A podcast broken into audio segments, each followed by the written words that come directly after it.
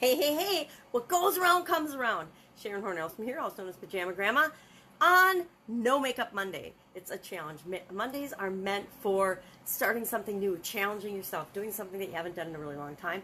Me, I haven't worn, I haven't gone anywhere in public or especially online without makeup for forever.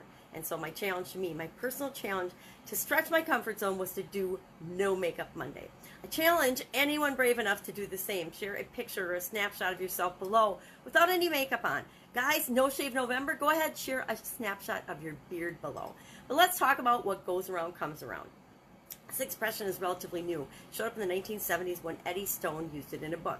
But variations of this saying have been around since, of course, Jesus' time when he told us as you sow, so shall you reap. Um, and all kinds of other iterations and variations of this saying have been around. Basically, they're talking about karma, the law of reciprocity. What you give is what you're going to receive in return. Um, and what, where, where's the lesson in this for us as business owners and entrepreneurs? People are trying to grow and build and supersize our business. It's pretty apparent.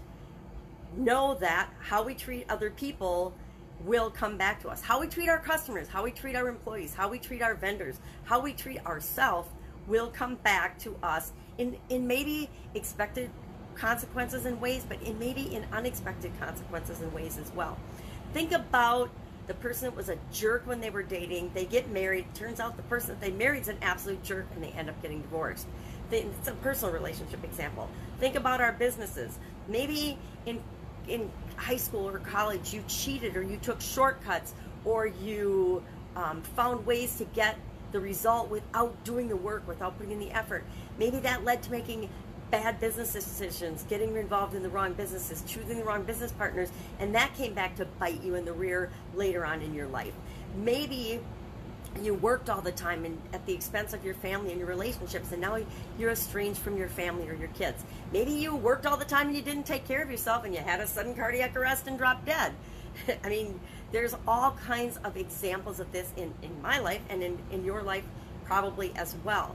And so what's the lesson here for us? The lesson is to be cognizant number one. Pay attention to what we're doing, what we're saying, how we're acting, how we're treating other people, how we're behaving, and ask ourselves, is this how I would want to be treated? Is this how I would want anyone I love and care about to be treated? And if the answer is no, change your behavior. Act a different way, think a different way, feel a different way, behave a different way toward other people. We are never too old to change. We are never it's never impossible for us to change. The only reason we say that we can't change is because it's hard and we don't want to do it. But guess what? It's a lot better than dealing with the consequences that we might not have intended down the road. Um, remember that what you give, what you put out into the world, is what you're going to receive back. So give as much of yourself as you possibly can. Teach other people what you know. Share your knowledge. Share your information. Share your wisdom. Mentor other people. Be kind. Just always be kind and treat other people the way you want to be treated. And watch how that ripple effect goes through your organization with your employees and with the people, how you treat your customers, how they treat your customers, and watch how fast your, cus- your customers, watch how fast your customers come running to you and running back to you to do business with you again, but also how they spread the word and the word about how amazing your organization is, how amazing you are, how fun you are to work with, what great experiences people have, how fast that spreads, faster than any advertising dollars, faster than anything you could control or, or make happen faster, as fast as the universe, right? As fast as the world can make things happen for you based on your intentions, what you're giving, what you're putting out into the world. Make sure it's kindness, make sure it's goodness, make sure it's the way you want to impact the world, and watch how fast your business grows.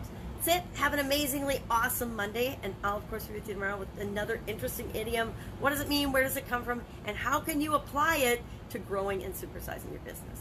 If I can help you in any way, shape, or form, hit me up in the comments below. Otherwise, have an amazing day, and I will be with you tomorrow. Bye. I'll probably put makeup on tomorrow.